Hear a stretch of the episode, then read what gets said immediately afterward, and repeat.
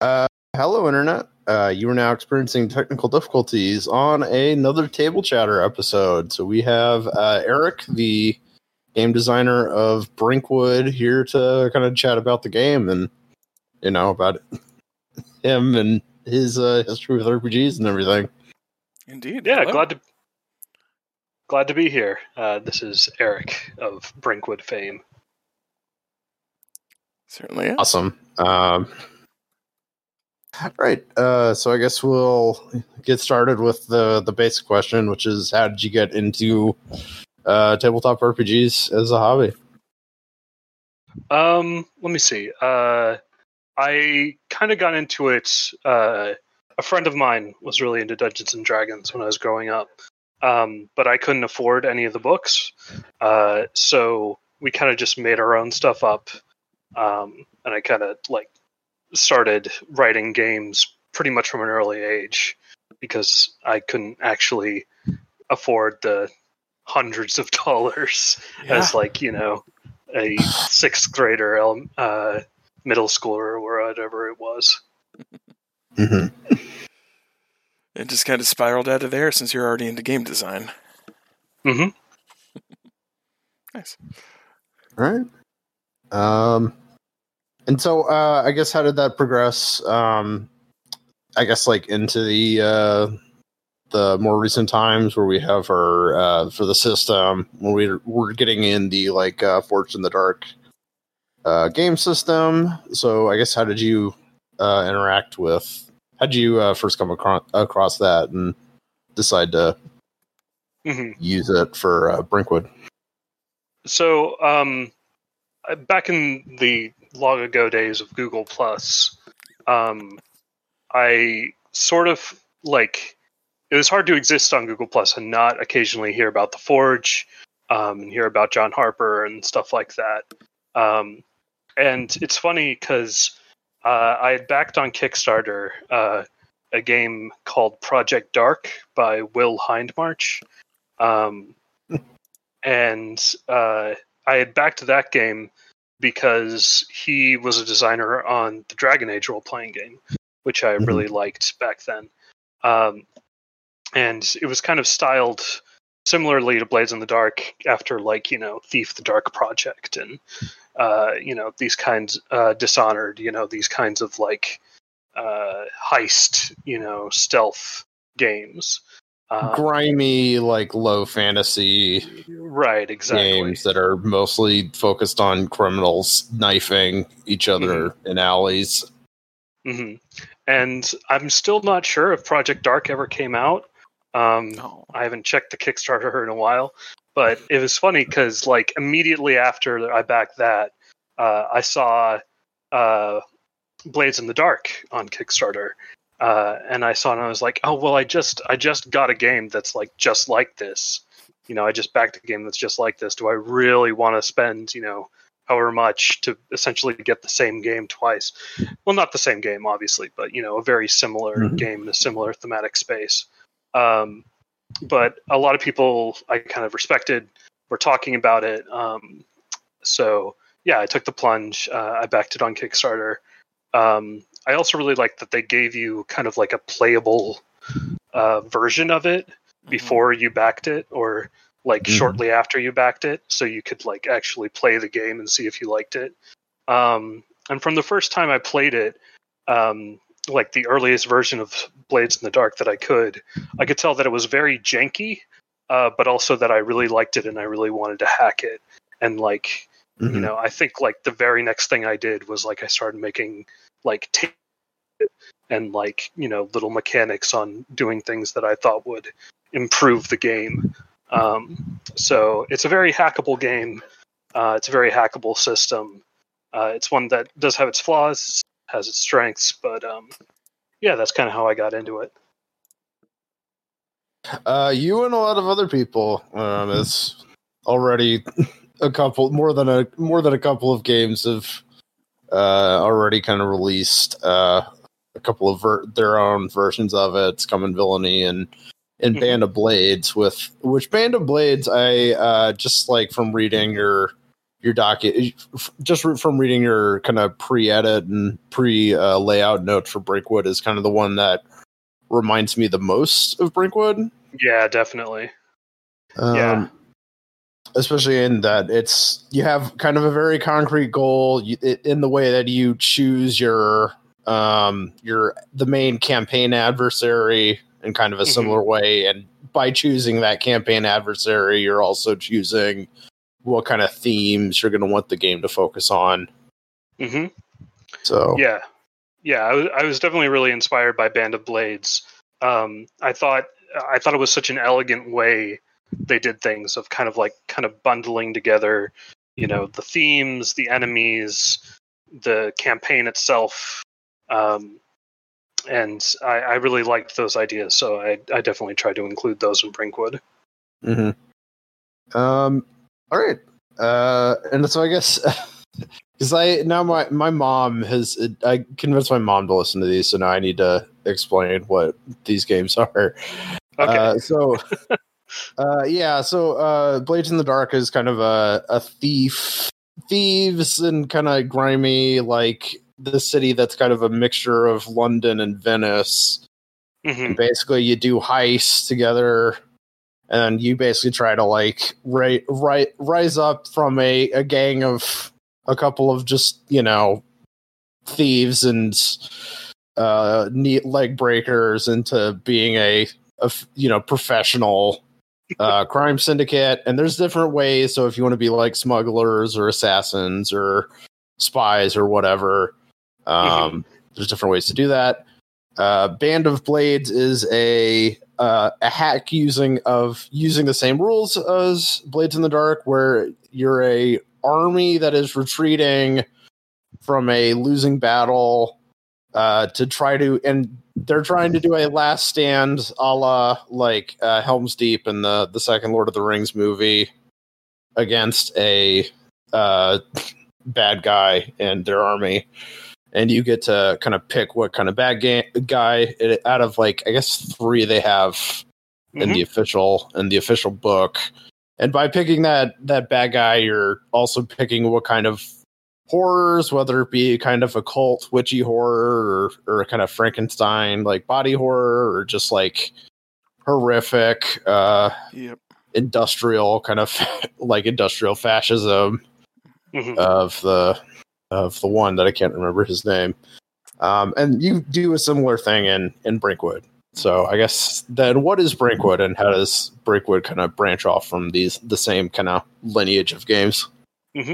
Uh, so yeah, so like the the quick uh, tagline for Brinkwood uh, is it's Robin Hood versus vampires. Um, if that sells you on the game, like that's pretty much what it's going to be. Um, and basically, it's a story where you're taking uh, the role of this group of uh, again, you're you're kind of thieves and brigands, um, but you're also uh, very much, in another sense, revolutionaries uh, and you're hiding out in the forest um, and kind of plotting the downfall of the vampire overlords that rule the kingdom. Um, and it's the same similar thing of Band of Blades, where you pick kind of the overall antagonist of your campaign, uh, whether it's going to be the Baron, who's kind of all about uh, consumption and greed and kind of gore and body horror. Um, the countess who's more about uh, kind of putting uh, a layer of guilt on top of oppression uh, and is very much uh, a lot of um, kind of France uh, just Uh, before the revolution and um, very uh, th- everything looks very nice uh, while it slowly kills you uh, and finally the duke which is just you know pure industrial fascism Nice. Um, but you're also not uh, as you're not just like a, a bunch of random uh, disgruntled revolutionaries either. You also you have some uh, magical assistance um, in Brinkwood. So could you kind of uh, explain Yeah. what that is in in the game? Yeah, uh, so you um, the way you kind of uh, are able to go up against these forces uh, is that you have assistance from uh, these beings called the Fae, um, who you have made pacts with and in these agreements with uh, in order to use uh, essentially these magical masks that let you take on aspects um, of the Fae themselves and use some of their magic uh, in your fight against uh, your common enemy, being the vampires. Yeah, awesome. Like great game. Um great great game idea. Uh again, I'm also a, a big fan of uh kind of disempowered people uh with gumption as Night's Mhm. Black Agents is one of my favorite RPGs, which is Jason Bourne's versus vampires.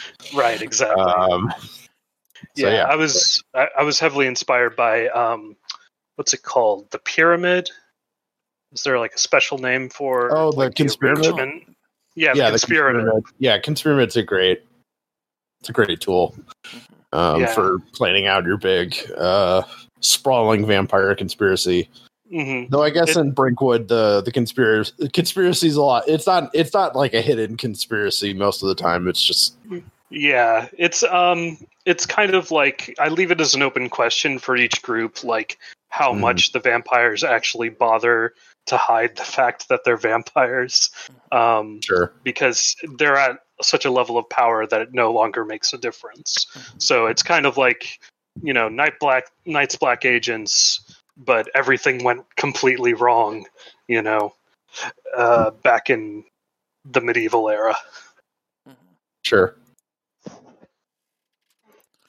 And yeah, so you have um in Brinkwood, um the vampires uh don't just drink blood, they also drink something called uh, blood sterling, hmm which is like a mixture of blood and silver that turns them into vampires, and then that's also the main resource that they're extracting out of the uh um Society. uh yeah, the society that your characters are in Mhm. as they um yeah and then you uh plot to kill them all because they're awful um Yeah, I mean, the, the the one thing that comes up in playtests occasionally uh, is the idea that it's like it's almost not enough to like just kill the vampires.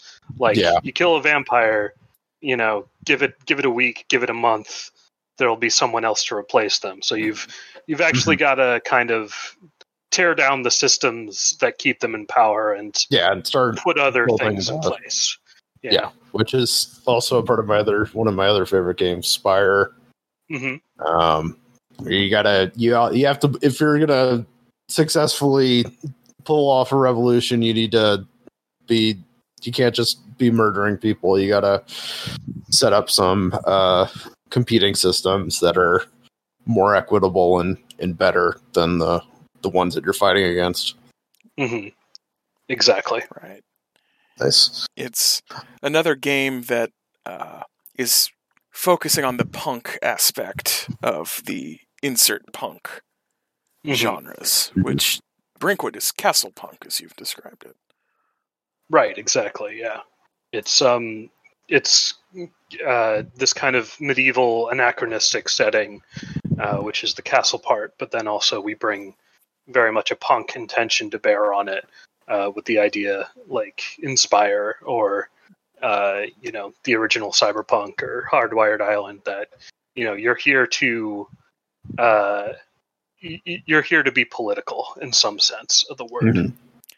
We're, we're getting games now that are not just punk is a set dressing; it is the actual intention of the phrase punk.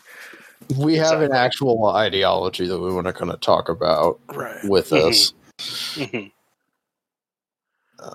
Which is and yeah that's awesome and one that um uh works uh, really well so like i guess um i really like vampires as villains especially now in like modern games so i guess like uh um because like obviously as like it, it- as a robin hood game it, this is a game that could just very easily be a you know you're just fighting against the the local feudal lords who aren't necessarily you know who are just doing the same extractive practices that normal feudal lords do or Mhm. normal like capitalists do.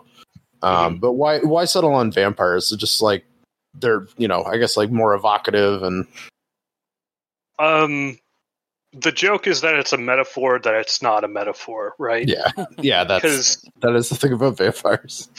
the idea is that like I don't know. I'm I'm a big fan of uh, vampire fiction. Um, Mhm. You know, going back to some of my earliest role playing experiences, were you know Vampire the Masquerade, Vampire the Requiem. Um, Yeah. and there's always kind of that conflict there um, between you know the idea of you know what what exactly do vampires represent, and you know you've seen them kind of represent addiction, or you can have them represent kind of um, basically people who do things that they don't want to do, uh, villainy that you're like incapable of resisting because it's inherent to yourself or Mhm. something like Mhm. that.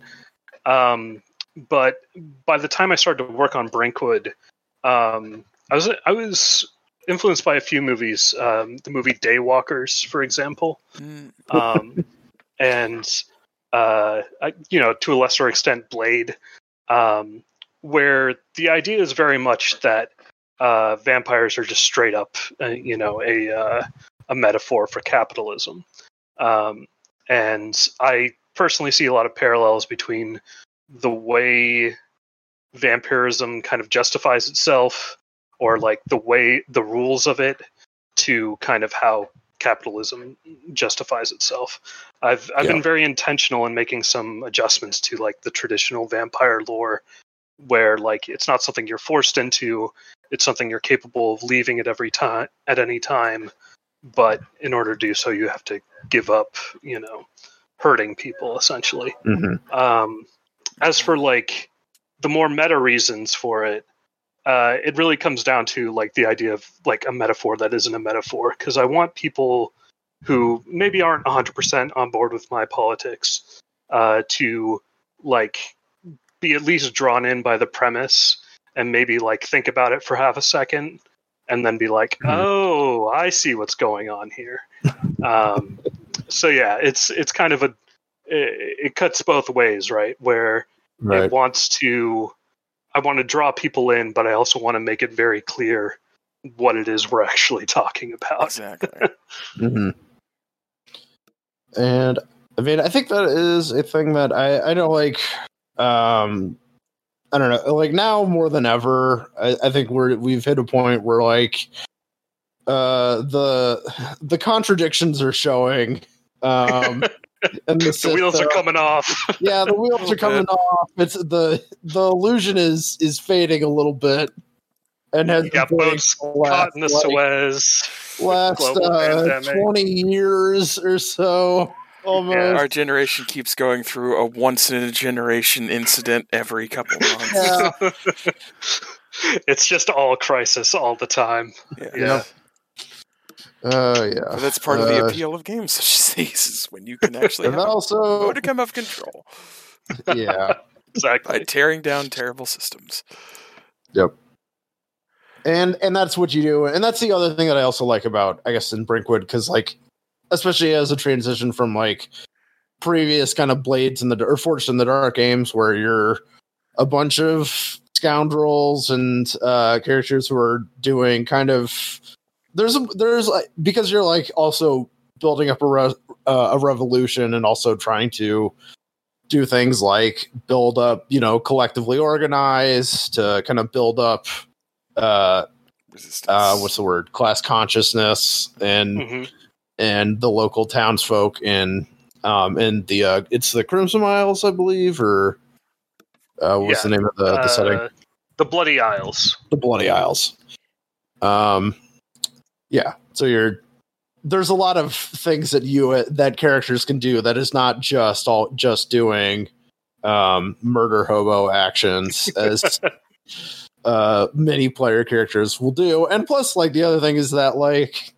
given that you're you're fighting against a system that uh will does not you know views any kind of threat to its power uh will you know meet back meet that violence you know meet that kind of resistance twofold, uh, there's still a good opportunity to do murder hobo stuff. Right, exactly. Yeah. Yeah. The the the joke is that like every foray in Brinkwood like either ends with you kidnapping someone or murdering someone. Um because like at the end of the day like uh something needs to change in a given situation. Exactly. Um whether that be, you know, some you need to have a stern talking to with someone or someone just needs to not be sucking blood anymore you know that kind of Mhm. varies from situation to situation but there are yeah there are lots of opportunities for just like um, talking to people and you know finding out what they need and what's actually going to make a difference for them in their lives um, there's lots of opportunities for kind of uh, that sort of intrigue role playing that uh, blades in the dark kind of hints at but Yeah. uh, isn't as fully fleshed out where like you know you're going to masquerade balls and you're trading witty barbs with your enemies and you're Mm-hmm. gathering intelligence and you're you know planting double agents and all that sort of good fun stuff so yeah it's not it's not all m- murder hoboing it's uh there there's lots to do. Yeah, and also your your the the Fae that uh your group that's your group's patron also kind of colors what the group's approach is going to be right? Right Um, so- yeah. In that. Yeah, it, it kind of it, it works on a couple different angles where um, the Fae kind of sets the t- the at least the initial tone of like what they expect of you, um, and also kind of what your group is good at. So it's like when when you have crews and Blades in the Dark, where you know you have assassins or cultists or you know mercenaries or thieves. Um, you have these different courts of Fae. Um, the thing I really like about it is it's very flexible in that like you aren't like kind of like pigeonholed into one role. Um, Oh, not that sure. you ne- necessarily are in Blades in the Dark, but like Mhm. All of the Fae kind of have the presence of mind to realize that like you know you aren't just going to be able to do their one thing.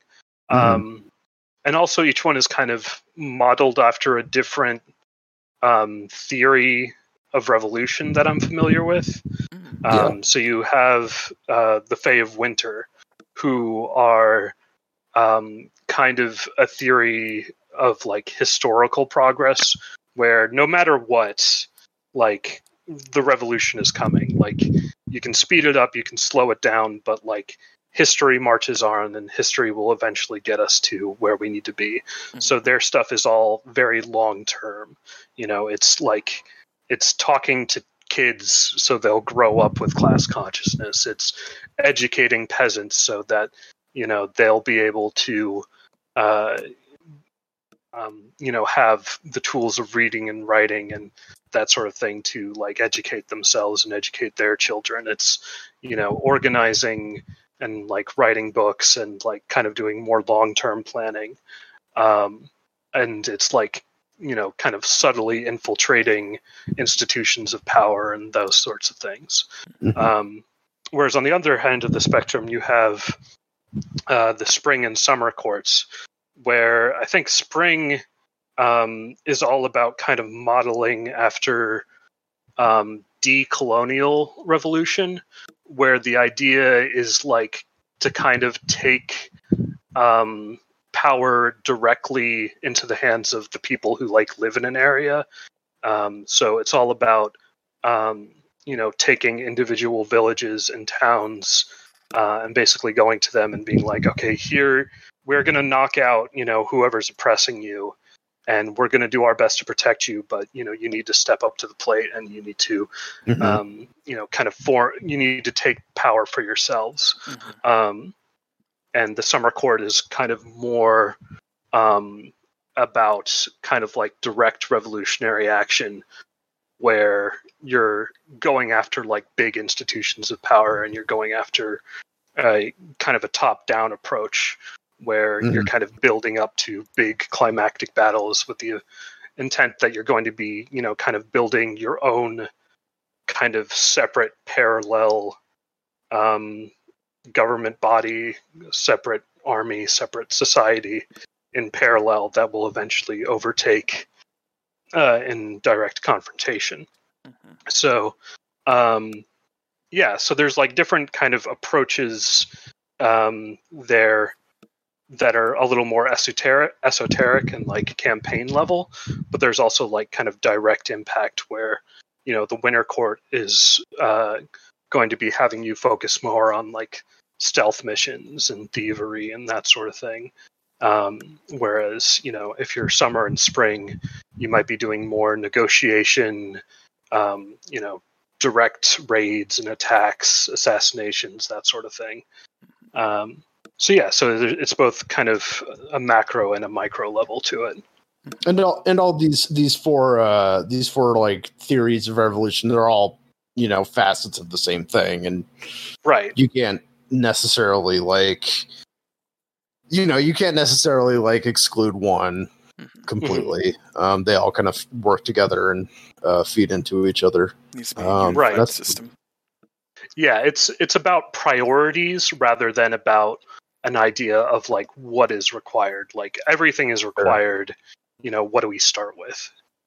hmm uh, awesome uh so yeah um and then you also uh the player character group also designs their own Fae patron um Mhm. right so you can could you describe that kind of process Um, Yeah. or at least like how the the session zero for how the characters get together to form their uh i guess like revolutionary cell Mm-hmm. Um, so yeah, so it starts uh, with a game, uh, kind of a mini game within a game. Uh, it's based on um, uh, a game called Exquisite Corpse, um, which is I think either like it's kind of just like a writing exercise or a writing game where yeah the, idea the, the data kind of yeah you just kind of like uh combine a bunch of like, right like cut ups and stuff. Yeah you, you're basically taking different parts and like putting them together. Um, so how it works is there's like a series of questions and uh, each player will write an answer to a question pass it to the next player who will then write another answer to another question based on the answer to the first question. It's a little hard to explain without like visual aids but the idea is that you're kind of assembling something without seeing the entire picture all at once but seeing some of what everyone else is working on. And then once you finish that, you have you know this character that you've essentially built together, um, both in their appearance and also uh, kind of their philosophy and their personality as well. Yeah, cool. Uh, very cool. Um, and then also, I guess, uh, then we can also talk a little bit about the the player characters of Brinkwood. So, um, I guess, like, how does Brink, play, uh, Brinkwood kind of differ from kind of the previous uh, Forged in the Dark games? Um, in terms of like the player characters.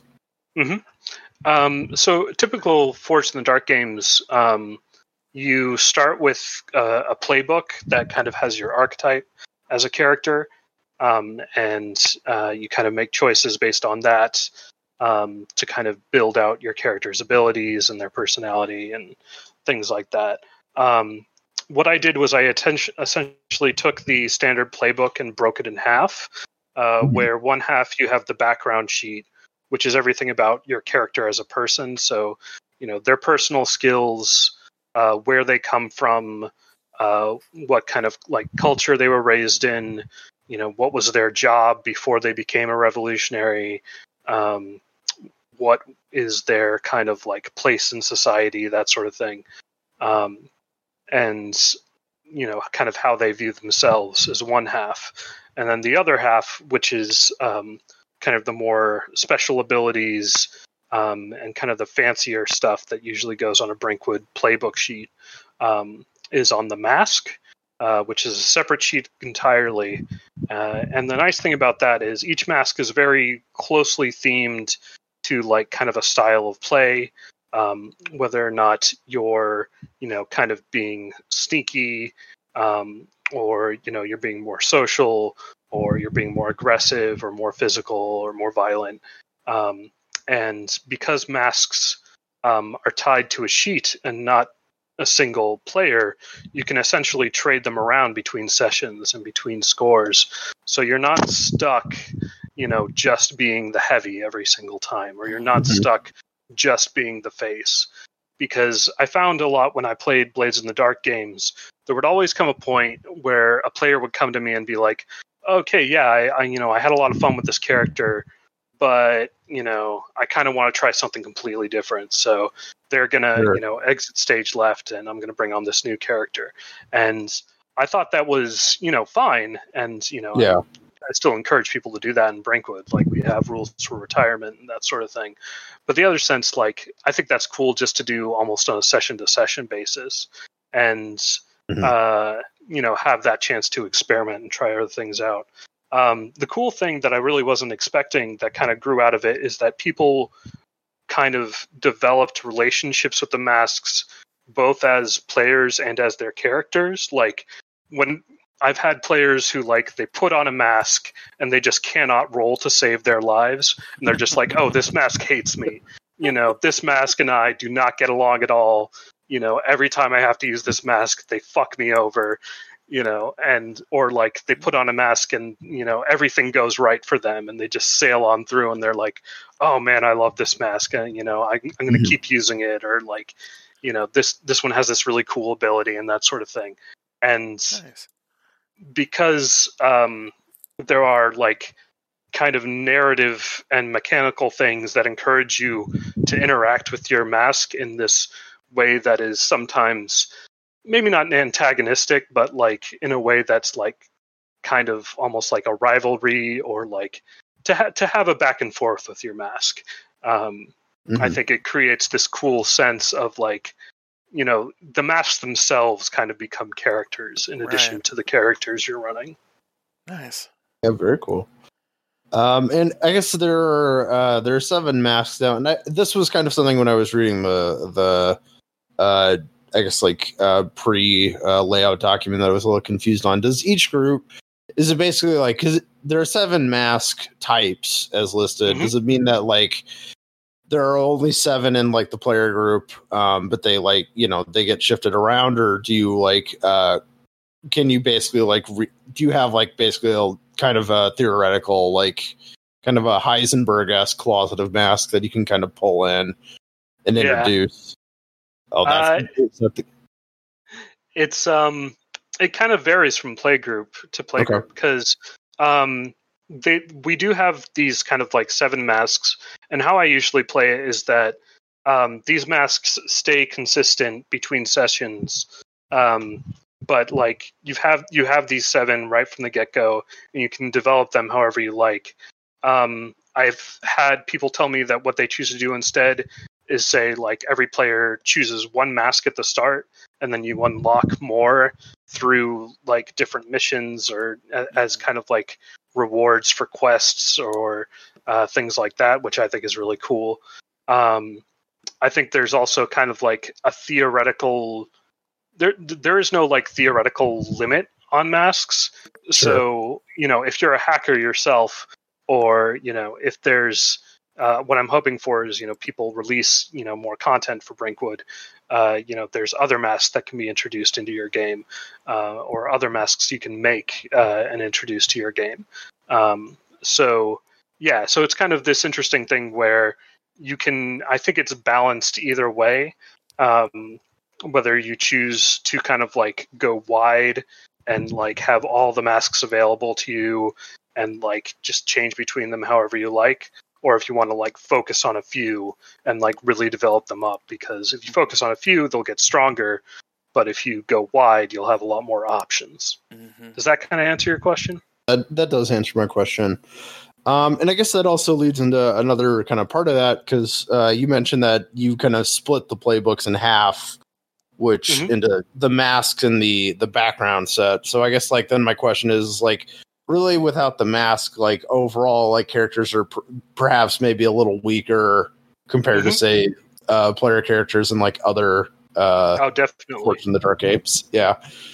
Yeah, Um, I would say it, it, it is it, it forms kind of a natural tension in the game where you really like aren't anyone special until you put on your mask. Mhm. So it's always this question in the session, like, when are you going to put it on? You know, because there are advantages to leaving it off. Like, you know, you you you're less visible. You're less, you know, it, it's very obvious who you are once you put on the mask, Mhm. or it's very obvious what you're there to do. You know, so you, I've we've I've run sessions where people go pretty much the entire session without putting on a mask or like just do it right at the end for a really quick thing um, and i've had some where you know they start you know right from the jump put on the mask Mm. it's go time. Um, but yeah it, it forms that kind of interesting push and pull where you can try and kind of rely on your own abilities and you know yourself without the mask for a while. But you know if you want to do something truly crazy or truly impressive it's you're Mhm. probably going to need a mask. And there are some downsides to using the mask too, because they're the uh, they're like the oaths, and um, so I guess could you kind of explain those a little bit? Yeah, the idea is that um, to kind of power the masks, you need to basically promise it things, um, and it's usually nothing like uh, nothing like hostile to your objectives. It's more about like intensity, um, or it's about like basically committing to what you say you commit to. So you have these things called pacts, right? Uh, that you determine for your character right from the get go, like Mhm. the pact of industry, the pact uh, of vengeance, the pact of justice. And they kind of outline these general principles of like why you became a revolutionary. You know, the pact of vengeance means you're out for vengeance, you're here to get revenge. Uh, and if you swear an oath on the pact of vengeance, you know, you're gonna you need to get revenge in order to satisfy that oath.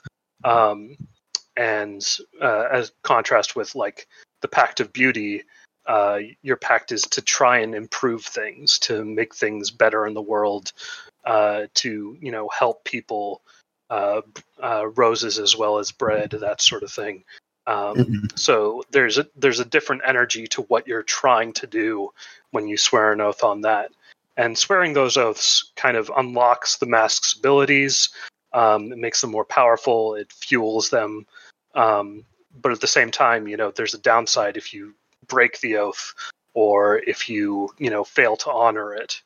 Um, so you know if you don't want to worry about you know uh, dealing with your oath during a session or like you know i've had people be like oh there's there's no way i can make uh, things beautiful we're just we're just going into a camp and you know uh, we're just going into like a fortress and blowing up i don't think i can do beauty you know that sort of thing Mhm.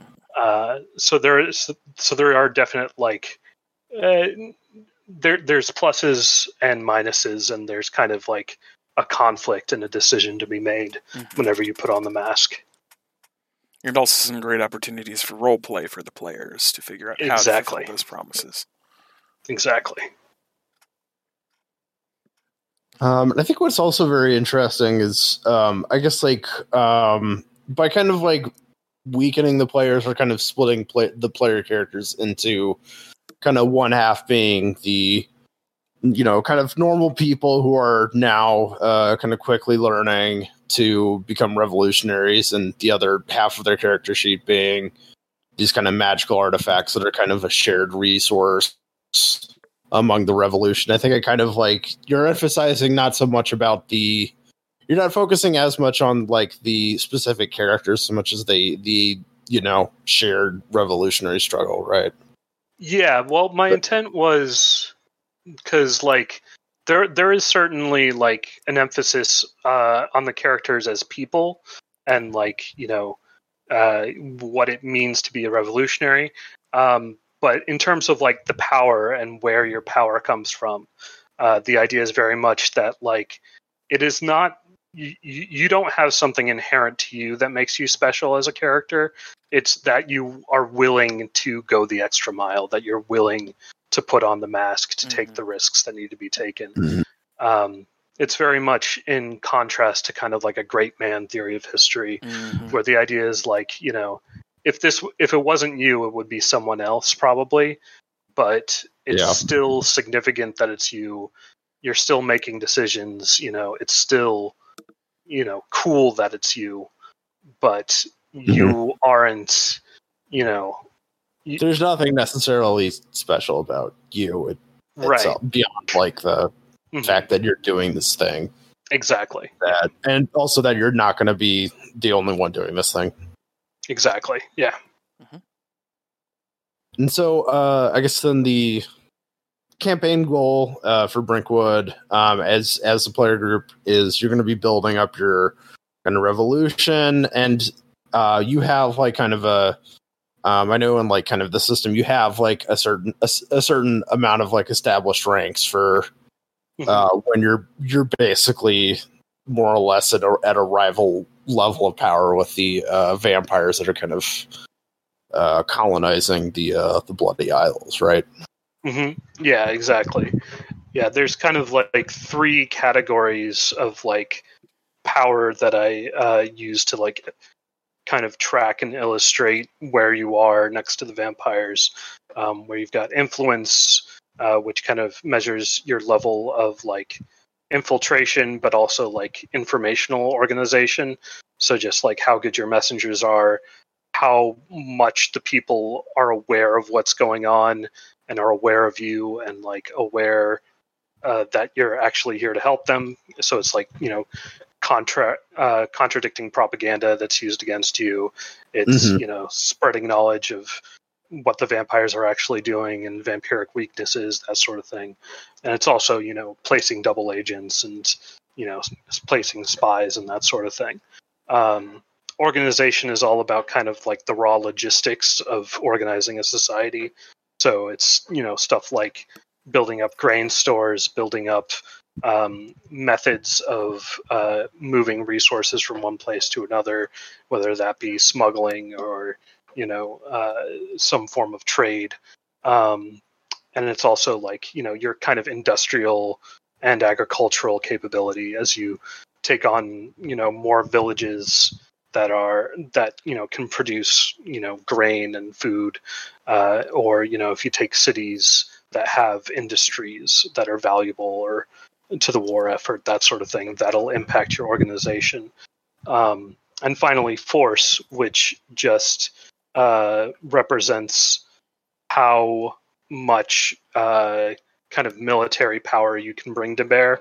Uh, so it kind of ranges from both like your capabilities as like a guerrilla fighting force all the way up to essentially being a conventional military in your own right where you know if you have like weapons and arms on on par with uh, the vampires uh, how well trained Mhm. your soldiers are how well trained just like the average person is because kind of a central theme is that the idea that uh, the bloody isles used to be somewhat not militarized but like more capable of self-defense like everyone was trained from an early age how to use a longbow um, before Mhm. the vampires came.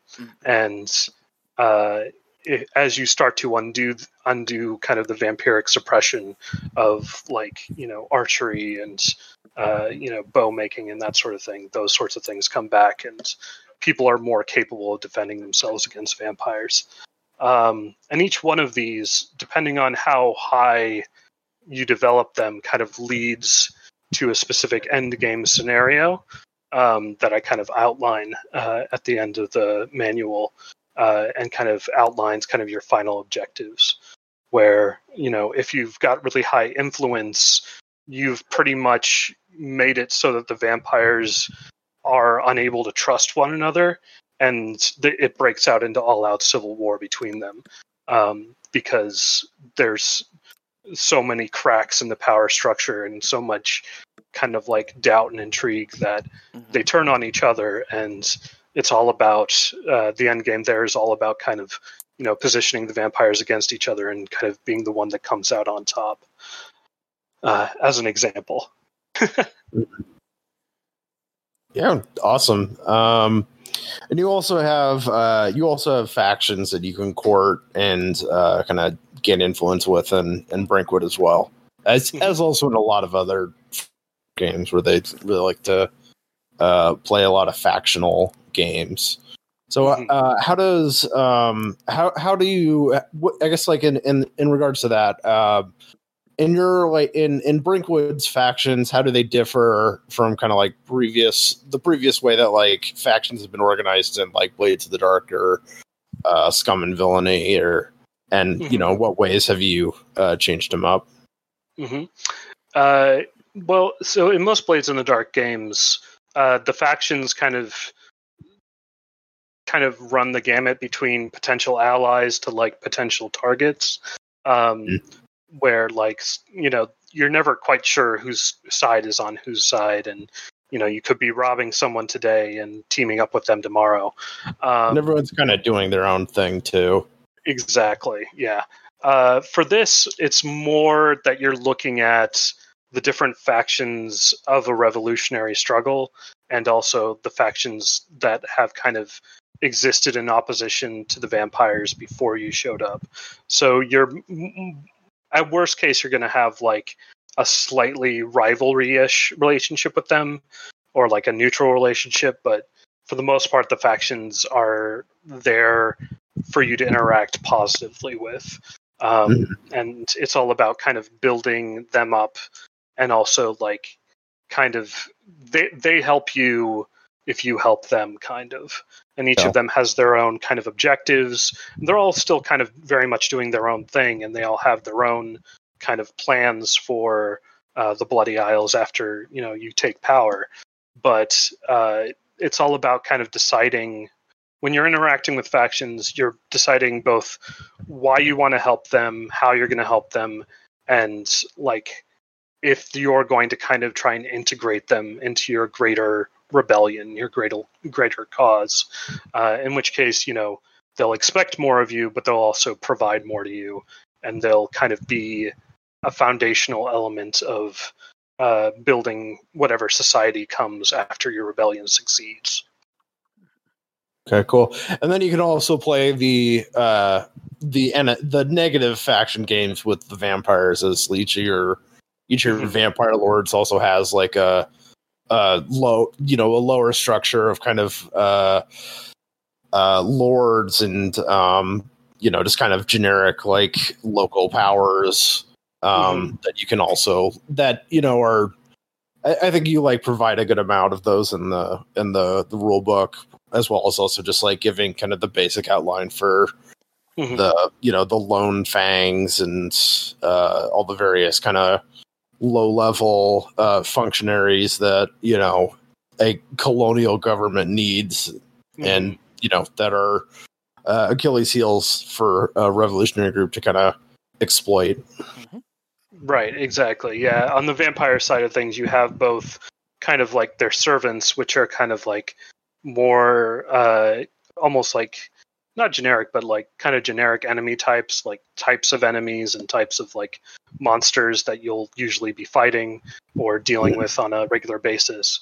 And they also have kind of these vampiric lieutenants, these minor lords and ladies who, you know, have their own schemes and they have their own plans going on some of which some of which might contradict with each other some of which means that they can be kind of like turned against each other or turned against their lord um, or you know done away with in a variety of creative ways where so you can still kind of play some of those faction games there um, with the overall idea of being like you know at the end of the day like none of these people are your friends so you're Yeah. probably going to have to deal do away with them but the joke the joke that gets brought up got brought up in playtesting is like you know if you can't if you can't make friends with a vampire uh, kidnap their kid and make friends with them instead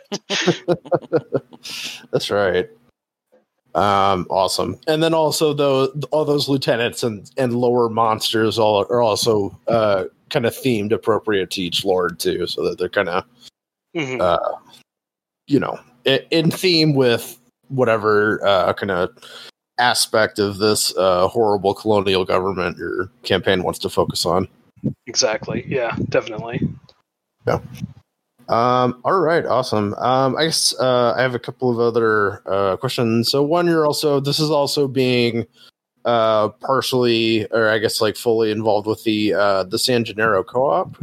So Mhm. could you talk about that? Um, talk about your work. What is this organization, and Yeah, how'd you sure. get involved with them?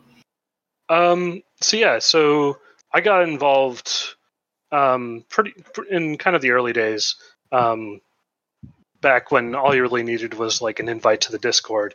Uh, we weren't really official. Not that we're that official now. Um, and basically, we're a group of kind of like-minded designers, uh, publishers, artists, writers um, who came together um, principally to try and retain control over our work and also uh, our working conditions and our kind of our pay structures. Um, so, you know, we we all we exercised like democratic control over the project. You know, anyone can kind of raise a vote uh, about any aspect of the of the projects that we work on. Um, we try and keep uh, leadership as horizontal as possible, um, and we i- i- it's we usually do some form of profit sharing or you know Mhm. some equitable distri- distribution of pay that is democratically agreed to by the people who are actually doing the work so it's about it, it's really games made by the people actually making the games having control over the games and how they're made both from a financial standpoint to a marketing standpoint all the way to kind of a production standpoint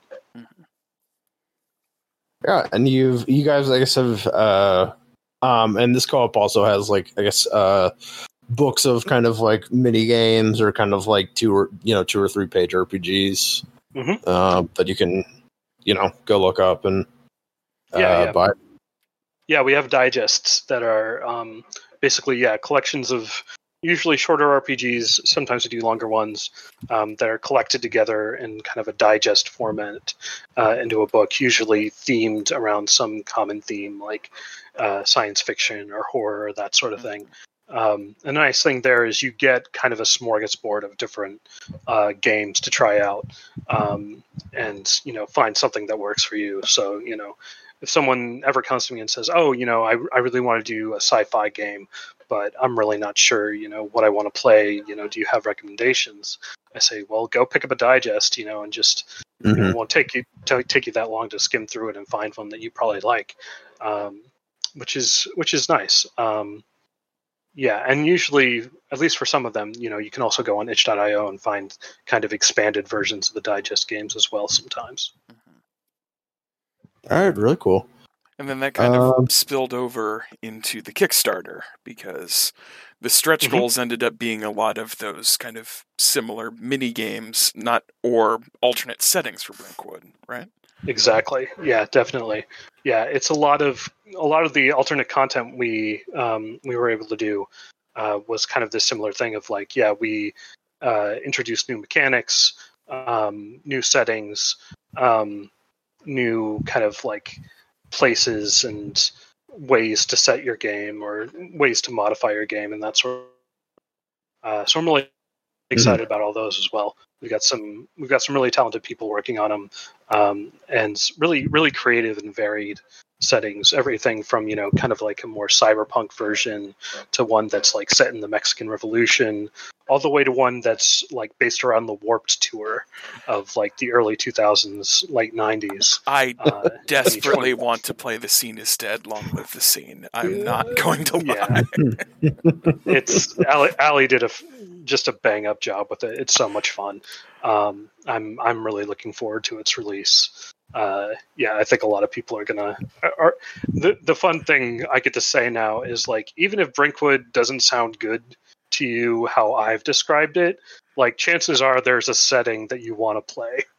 Yeah, there's Jane Austen, Vampire Slaying. There's uh, 67. Cyberpunk. There's um, a uh, game where you're playing as the Fae in the last kind of uh, the last few uh, you know battles before they have to retreat back to the woods. Uh, Mhm.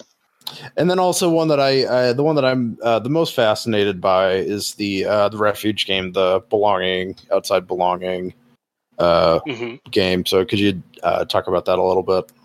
Yeah, sure. So uh, the, I think the game you mentioned just before that was In the Face of Our Despair, um, which is uh, I always blank on. I think Trophy. Yeah, it's based on Trophy. Uh, both games are made by uh, Jamie uh, Najani. Uh, I always mess up her last name. Uh, uh, their last name. I apologize. Uh, temporal hiccup on Twitter. Um, and in the face of our despair is like you said, like you're kind of playing the Fae as they retreat into the forests as kind of like a prequel to Brinkwood. And Refuge is kind of a parallel belonging outside belonging game where you're either you can play it alongside Brinkwood and play as your characters from Brinkwood in Refuge, or you can play as kind of like um, characters that would be background characters in a Brinkwood game, um, but uh, are kind of like highlighted in Refuge. Um, Brinkwood is, by virtue of the system, kind of a very action focused game, and it's very focused on like, you know, going out there and doing stuff.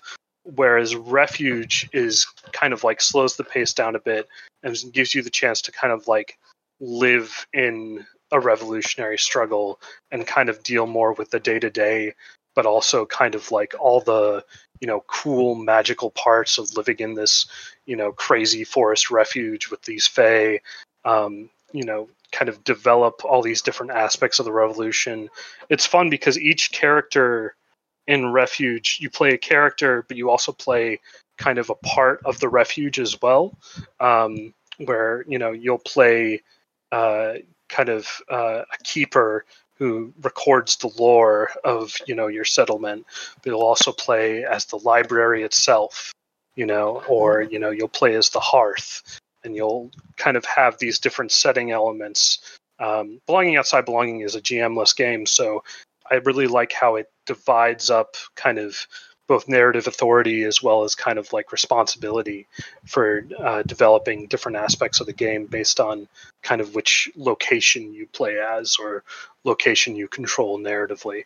Um, yeah, uh, it's it's a really cool game. Um, mm-hmm. I really like that it gives people the chance to experience Brinkwood. You know, especially if you're not really into like uh, Forged in the Dark games, or you know, you want to play something that's a little more introspective and a little more, you know, social. Um, yeah. I think it kind of lets you play in the same setting. Um, it also, if you're playing it alongside Brinkwood, um, it lets you kind of have these extended downtimes where you can take it kind of a break from the action and like really focus on the character development and the role playing um, and kind of like the impact that uh, the the forays, the missions that you're doing in Brinkwood, mm-hmm. are having on the refuge. Mm-hmm. Really awesome. Like establish that community aspect. Exactly. Yeah. Uh, yeah. So, um, I guess that's more or less all of my questions. Um, Greg, do you have anything you wanted to uh, ask Eric? Nothing in particular, because I think you're pretty thorough. Just uh, there's a lot to be excited with with Brinkwood, and I think we're mm-hmm. at, at least both of us are very looking forward to its release coming soon. Excellent, great, yeah. Thank you guys so much for having me. I had a had a great time talking to you about this. It's uh, it's always fun to to chat with people that get Brinkwood uh, conceptually. yeah, I uh, I mean it, it reminds me a lot of Night's Black Agents, and again, that's that's kind of how I got uh, got into it and kind of first heard about it. Mm-hmm. Um, one is because I'm a, a I like games where that have uh, where I like kind of games that were like the players are kind of a at an asymmetrical weakness and they have to kind of mm-hmm. play smart and play uh yeah do a bunch of different strategies to kind of overcome a more uh over overpowering uh, foe. I think those are kind of more engaging uh, games than you know just walking in with your your uh, you know plus three bonuses and just think that it's easy to kind of get bored or you know zone out during those games. Whereas stuff where it's a little bit more where the uh, the danger is a little bit more apparent, but you know it's possible to overcome it uh, with a good strategy and some luck I think those are uh, those make make for more engaging games. Yeah, I noticed you guys were playing Red Markets, which was another Yes. inspiration for me, and I was wondering if you if you picked up on any of those parallels. Certainly have. Oh yeah. Um, Our podcast is born of red markets. So, Yeah. uh, definitely noticed that aspect of Mm-hmm. trying to overcome something that at times just seems insurmountable, whether in red markets it's the zombie apocalypse or in Brinkwood the vampiric overlords. But in both things, you have things that can help give you a fighting chance. Yep, Yeah. exactly. I think I was. I didn't uh, necessarily connect as much with Red Markets because Red Markets is more focused on. It's not. Red Markets is is not a revolutionary game. It's a game That's about true. you got you specific people trying to get out of this awful situation. It is Right. revolutionary that it's saying the quiet part out loud. Which Yeah, is it- what Brinkwood it does. is- yeah, it, it is. Um, it is. It is like uh, talking about that. Uh, you know the causes of why you're in this awful situation a lot, but Right. um, The solution yeah, is different, definitely. yeah the solution is different and it's it's more uh smaller scale though i i guess like you very much could make a revolutionary red markets game hmm in fact Mhm. uh somewhat should pitch a supplement to caleb i think actually he's doing his war rules uh i think those will probably Yes. kind of come into That's that done recently. um, but uh, Nice. If people are more interested in Brinkwood or more interested in you, how would they go about finding it? Um, yeah, I'm Eric the Barrack uh, on Twitter. You can also just go to brinkwood.net, um, which links to wherever Brinkwood is at any given moment. Um, it- whether it be, I think it links right now to like our pre-order page, um, and eventually it will lead to the actual like storefront page. Um, and uh, yeah, you can find me Eric the Barrack on Twitter. Uh, that's where I post most regularly. Um, if you're especially interested in uh, in the face of our despair or refuge, uh, definitely check out uh, Jammy at Temporal Hiccup on Twitter. Mhm. Um, and San Gennaro Co-op is, uh, I think it's San Gennaro Co-op uh, on Twitter. Or like if you just search for that, I'm sure it'll come up. Um, but yeah, yeah we're all real excited about brinkwood um and yeah this is a great talk We're really grateful All to have right. you. excellent. Yeah, great. Glad to be here. Thanks again so much. hmm Yeah, you're welcome. And we hope you enjoyed this, listeners. Uh, so, yeah. Um, uh, good night, Internet. Good night, Internet.